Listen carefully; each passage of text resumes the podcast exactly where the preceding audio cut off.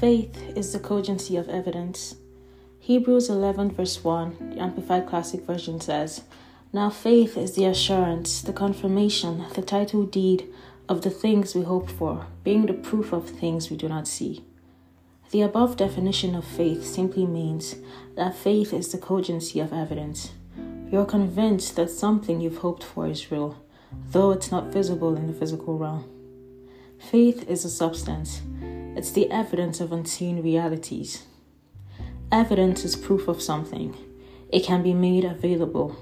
If faith, therefore, is the evidence, it means that something you represent. It's like when you own a property, the title deed to that property is your proof, the cogency of evidence that the property is yours.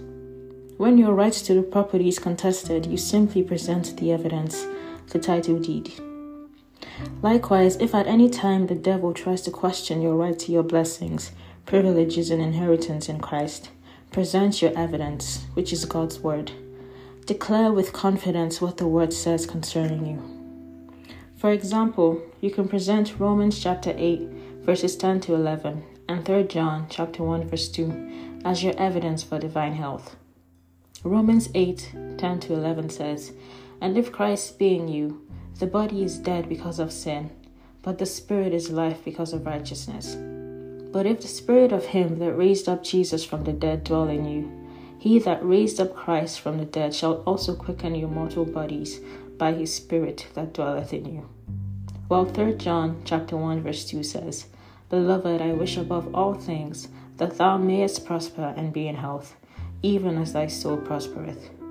In affirming these scriptures, you're putting your evidence to work. Hallelujah. Repeat this confession after me. I'm fully persuaded by the Word of God.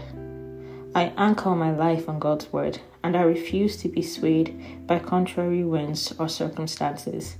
For my faith is the title deed of unseen realities.